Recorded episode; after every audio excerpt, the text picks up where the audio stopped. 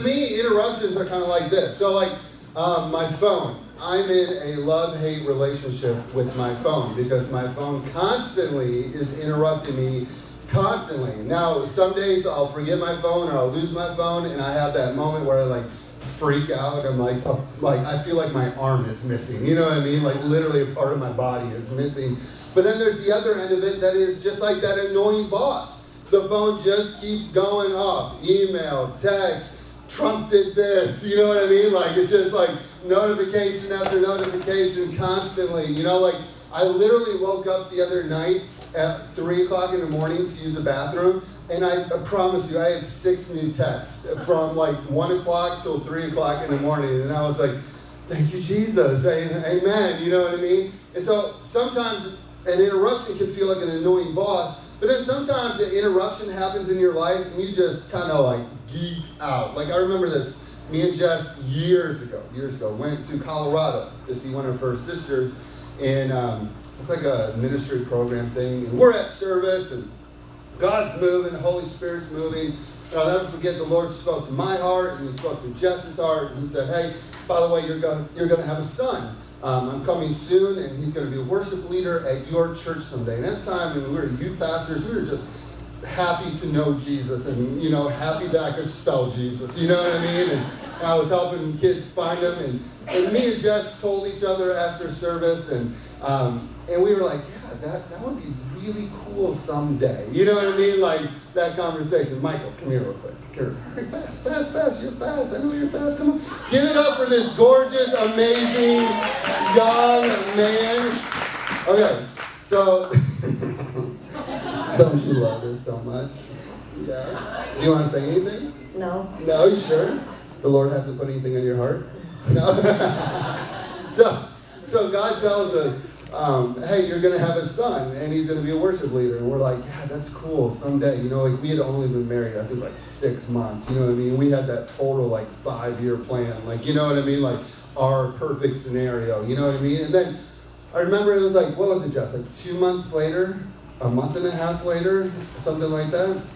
I remember she walked into my office and she had like a stick and she's like, I'm pregnant. And I literally went into a deep, dark depression for like, literally for like two weeks. I remember I just, you know, oh, I know, you're cute, you know? But I remember just like that face of like, you know what I mean? Like people would walk up to me and they'd be like, are you okay? I'm like, no. I'm not okay in so many ways. You know what I mean? And then I remember that that Christmas. This is like literally months later. We go home for Christmas, and I quit my job because the Lord told me to on Christmas Eve. And I remember I told Jess's mom and dad. It was Jess was seven months pregnant, and uh, they were like, "What are you gonna do?" And I was like, "I don't know." you know what I mean? But God had a great plan. And look at this amazing young man. And seriously, it was an interruption that felt like a freak out moment. Anybody else have those moments in life where like something happens and you just freak? But God has a good plan in store. Come on, give it up for this awesome, awesome boy. Breaking hearts everywhere he goes. Some girl liked him at his school. He told her, Sorry, my dad said I can't date till I'm 18. So, heartbreaker. Interruptions happen. And the Bible is full of interruptions. If you read the Bible, you're going to find out that the Bible is full of moments where God interrupts man's plan. There's moments where God goes, Hey, I know that you're on this journey and you have this plan and you're going in this direction, but um, I want to call a timeout and I got a new plan for you. And the Bible's full of these moments. We looked at a moment last week where we saw, you know, Lazarus passes away, but then Jesus comes back and he heals Lazarus. And then you have moments like Mary, where, you know, Mary's just a young woman and she's excited that she's just getting married and she's engaged. And then the angel of the Lord comes to her and he tells her that she's going to have a baby and it's going to be Jesus. And can you just imagine that for a moment? Like you're just happy to be married and then you're like, I'm going to be pregnant with the King of Kings and the Lord of Lords. This is what God does. He interrupts our lives. and Mel, I got to tell you this. The Lord told me when I was putting this message together, He said that you are so faithful and that He knows the exact man that He has in store for you and for your future, and He's lining it all up, and there's nothing to worry about, okay? But God has these interruptions. God has these moments where He interrupts our life, just like Abraham is experiencing right now. Abraham has this moment where he has this beautiful son, this son that they couldn't have. His wife is barren, and God gives him a son. And then all of a sudden, God goes, Hey, by the way, I want you to take that son, your only son, the one that you love so much, and I want you to go to this mountain, and I want you to sacrifice him for me. And Abraham's response is, Here I am. Here I am, Lord. I hear your voice, and I'll go where you want me to go. You got to understand this that God sees your life in an eternal perspective. Your life is connected to eternity. There are people that are supposed to be in eternity with Jesus because of your life. But I think that we're a culture that goes, God, I'm too busy to hear your voice right now. I'm too busy to respond to your voice right now. I'm too busy with my life and my plans and my direction to stop and, and think about what eternity has to offer because I can barely handle today. I don't know if anybody else feels that way.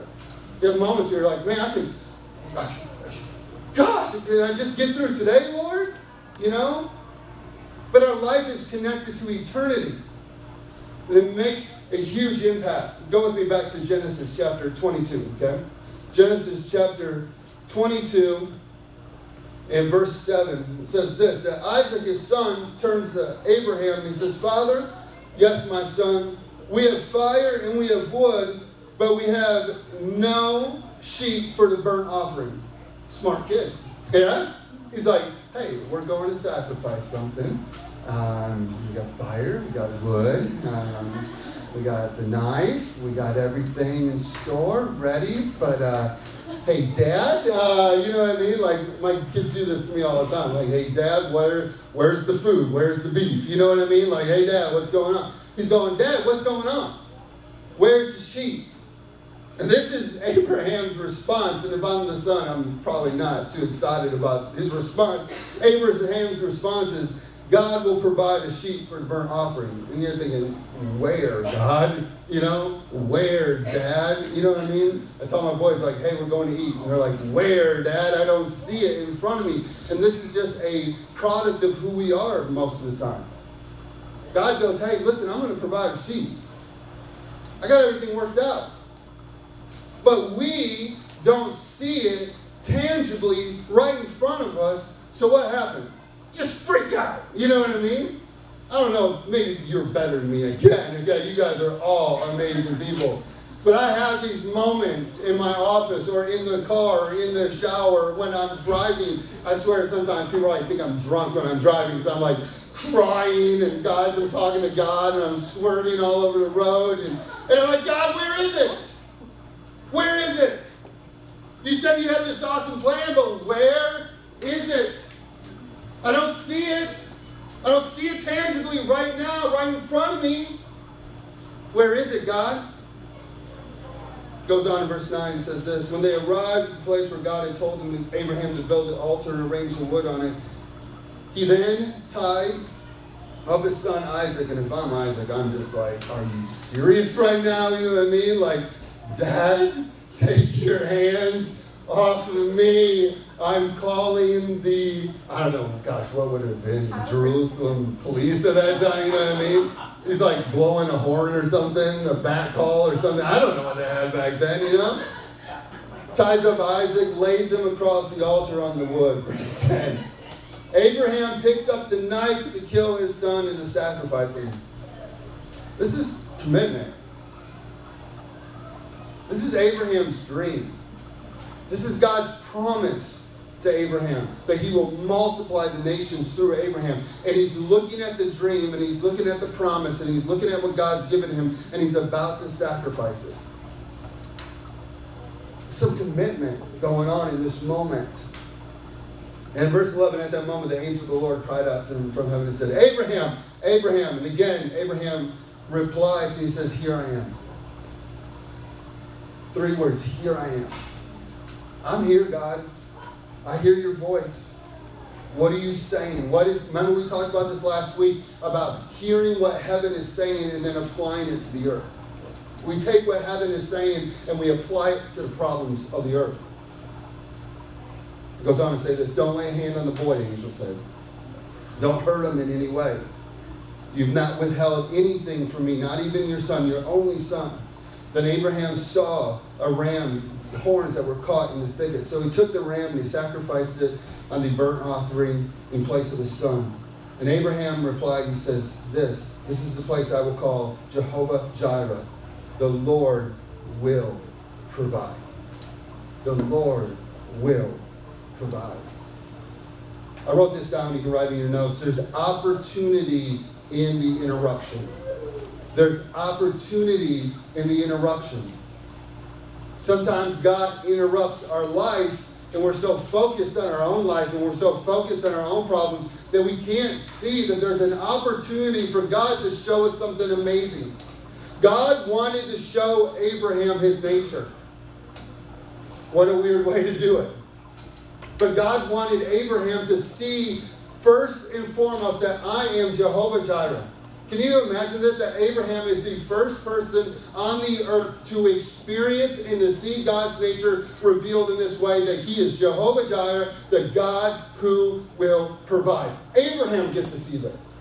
First person in the earth. God reveals his goodness and his nature to Abraham, saying, Listen, you can always trust me with your dreams. You can always trust me with your hopes. You can always trust me with the most delicate things in your life, the most precious things that you have, Abraham. You can give it to me and know that I'm a good God that does not take, but I'm a good God who gives in Jesus' name. I am the God who provides. He's showing Abraham his nature. He's giving him an opportunity in the interruption of that moment. But I think too often God comes and he comes to the interruption and we're just too busy. And we ignore the interruption. We ignore the moment. We ignore that small voice inside of us that's speaking to Adam, hey, pay for this family. And we go, what? I loved his response. He was like, there's like seven of them. You know what I mean? You know what I mean? Like, I got to pay for seven people. Are you serious, Lord? But there's these moments that God's interrupting our life on purpose. Because He's not trying to withhold something from you, He's trying to get something to you. My greatest fear is this is getting to heaven and seeing all of the blessings and the benefits that I could have received but I never received them because I didn't follow the prompting of the Holy Spirit. That would just be a horrible, horrible scene. Abraham also gets to see a picture. Listen, the whole story of Isaac and sacrificing him is a picture of things to come. It's a picture of Jesus. It's a picture of God and giving his only son for us on the cross so that we could have grace and we could have life and we could have hope and we could have victory Abraham gets to see the goodness of God. Go with me to uh, Mark chapter 13, okay? Mark chapter 13, we're going to look at verse 3. We're also going to bounce back. You don't have to go there. We're going to go into John 12. Mark chapter 13 and then John chapter 12. John chapter 11, last week we were talking about Lazarus. Lazarus gets sick, and um, word goes out to Jesus, and, um, and Jesus says, You know, that's cool. I'm, I'm doing my thing. And, you know, um, everybody thinks that Jesus is going to run to Lazarus and come and heal him. And the absolute opposite happens. Lazarus ends up dying. And, and then Jesus shows up like four days later, and people are freaking out. Like, you know, if he were here, he wouldn't have died, but now he's dead. And now Jesus wants to go to the tomb, and people are like, he's dead, and it smells horrible, and we're not going to roll away the tomb. Jesus, you're freaking us all out right now. You know what I mean? Like, you were just a couple miles down the road. You could have just stopped over, healed Lazarus real quick, and then went back on your journey, but you didn't. You wasted time, and now it's too late, right?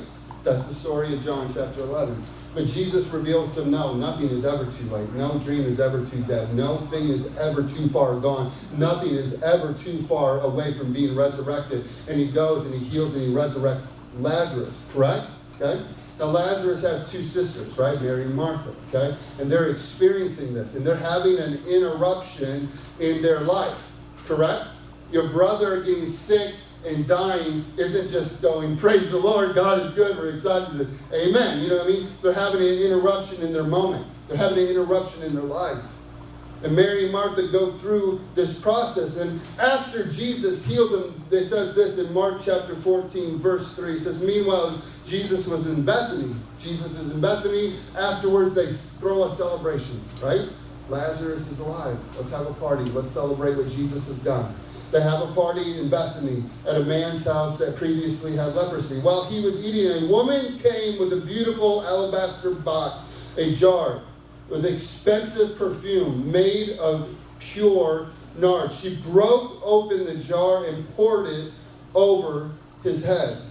Now, you got to understand, nard comes from the northern mountains of India.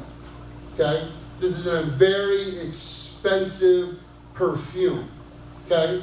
This box, this alabaster box, was worth a year's wages. Okay? One year's worth of wages. Now, I want you to think for, your sec- for a second. If you had an extra year's wage in your hand today, how many of you would be running around this place going crazy? Number one, you know what I mean? But number two, what would you do with it? Would you use it to update your home? Would you use it, you know, to get a new car, to get out of debt, to go on a great vacation? If you had a year's wage sitting in your hand, in your possession, what would you do with it? But Mary chooses to do something extraordinary. She takes it, and I love that the Bible is exact about this. It says that she breaks it. She doesn't open it nicely. She doesn't open it delicately. She doesn't just open it up and pour just a little tiny bit upon Jesus. This is a really, has anybody ever smelled nard before? It is an extremely strong fragrance. A couple drops will fill the whole atmosphere with this fragrance. It's like when kids spray a ton of Axe cologne on them, you're like, what in the world is going on? You know what I mean? It's so strong and potent that she could have just literally taken a couple drops and poured it on his head and poured it on his feet and anointed him that way. The Bible says that on purpose that she broke it. She breaks it open and she pours it upon Jesus' head and is anointing him. John chapter 12, verse 3 says, Mary took the 12 ounce jar of expensive perfume of nard, and she anointed Jesus' feet with it, wiping his feet with her hair, and the whole house was filled with the fragrance. The whole entire house was filled with this fragrance. We go back to Mark chapter 14 and verse 4. It says this that some of those that were at the table were indignant. They got mad. Who is this woman that would break open a year's wage and break it open and pour it out upon Jesus? Who is this woman that has let down her hair and is using her hair to wipe Jesus' feet? Who is this woman to do such an act? We should take this box, we should have sold it, and we should have gave the money to the poor. That's the most logical thing we should have done with the money, correct? We're always looking for the logic in serving Jesus, right? We're always looking for the logical steps to take. But there's moments where God interrupts our life and He goes, There's no logic, it's all faith. It's all faith, son. It's all faith, daughter. And they're upset and they're angry. Why are they upset and angry? Because number one, you got to understand in that time, okay, in that time, women never let down their hair, but only in the bedroom with the intimacy of their man in that moment. She is letting down her hair. She is having an intimate moment with Jesus as she uses her hair to wipe his feet and to anoint Jesus. So the men and the people around there are freaking out. What is going on? They don't understand what's happening. Listen, you got to understand this also that when people don't understand the kingdom of God, when you don't understand the kingdom of God, you always freak out about money. Always. When you don't get the kingdom of God, and you don't get its principles and you don't understand how it works. So when these people are freaking out about the money, why? It's because they don't understand the kingdom of God. They don't understand how it works. When you understand the kingdom of God, money is just money. It's a tool, it's a resource that I use. But I can use it for the kingdom of God. I can use it for my family. I can use it to bless somebody else. It's a tool. It's not something that I worship. It's not something that I'm bowing down to. It's not something that owns me. It's not something that I worship. It's just a tool that I use because I understand the kingdom of God. Amen? Goes on to say this in Mark chapter 14, verse 6. Jesus says something incredibly profound. I mean, incredibly profound. Says this Leave her alone. Why do you criticize her for doing such a good thing to me? There's sometimes that people go, Why do you worship like you worship? Why, why, why, why are you people raising your hands? Why are you people singing so passionately? There, there's times where, where the world doesn't get it. The world doesn't understand it. But when you have an eternal perspective and when your eyes are on Jesus, you cannot not help it. It just comes out. Listen, you got to understand something. She saw Jesus heal her brother, raise him from the dead.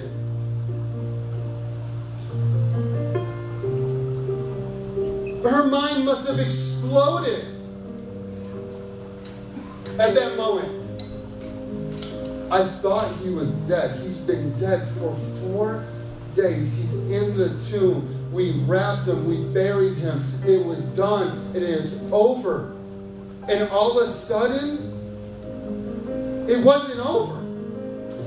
And Jesus shows her Listen, what you think was dead, what you think was gone, what you think is not truth. Truth is me. I'm the source of life. I'm the source of hope. I'm the source of everything.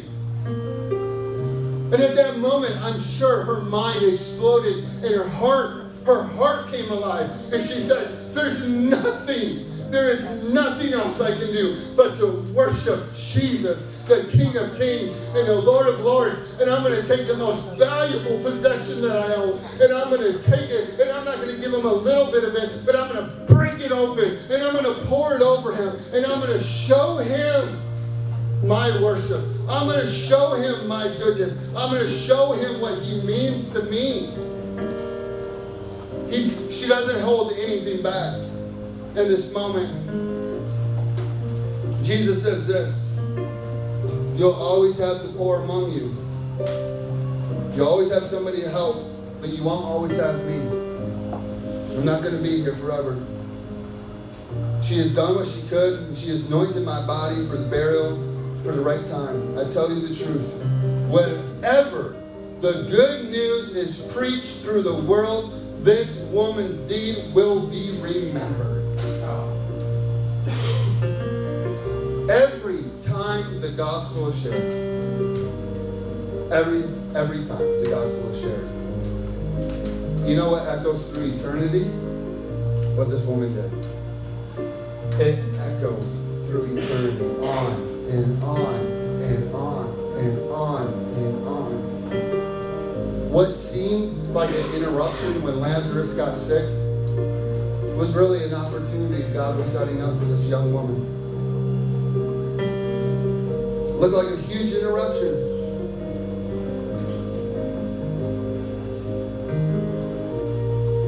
But God has opportunity in the interruption. God has opportunity in the interruption. God has opportunity in the interruption.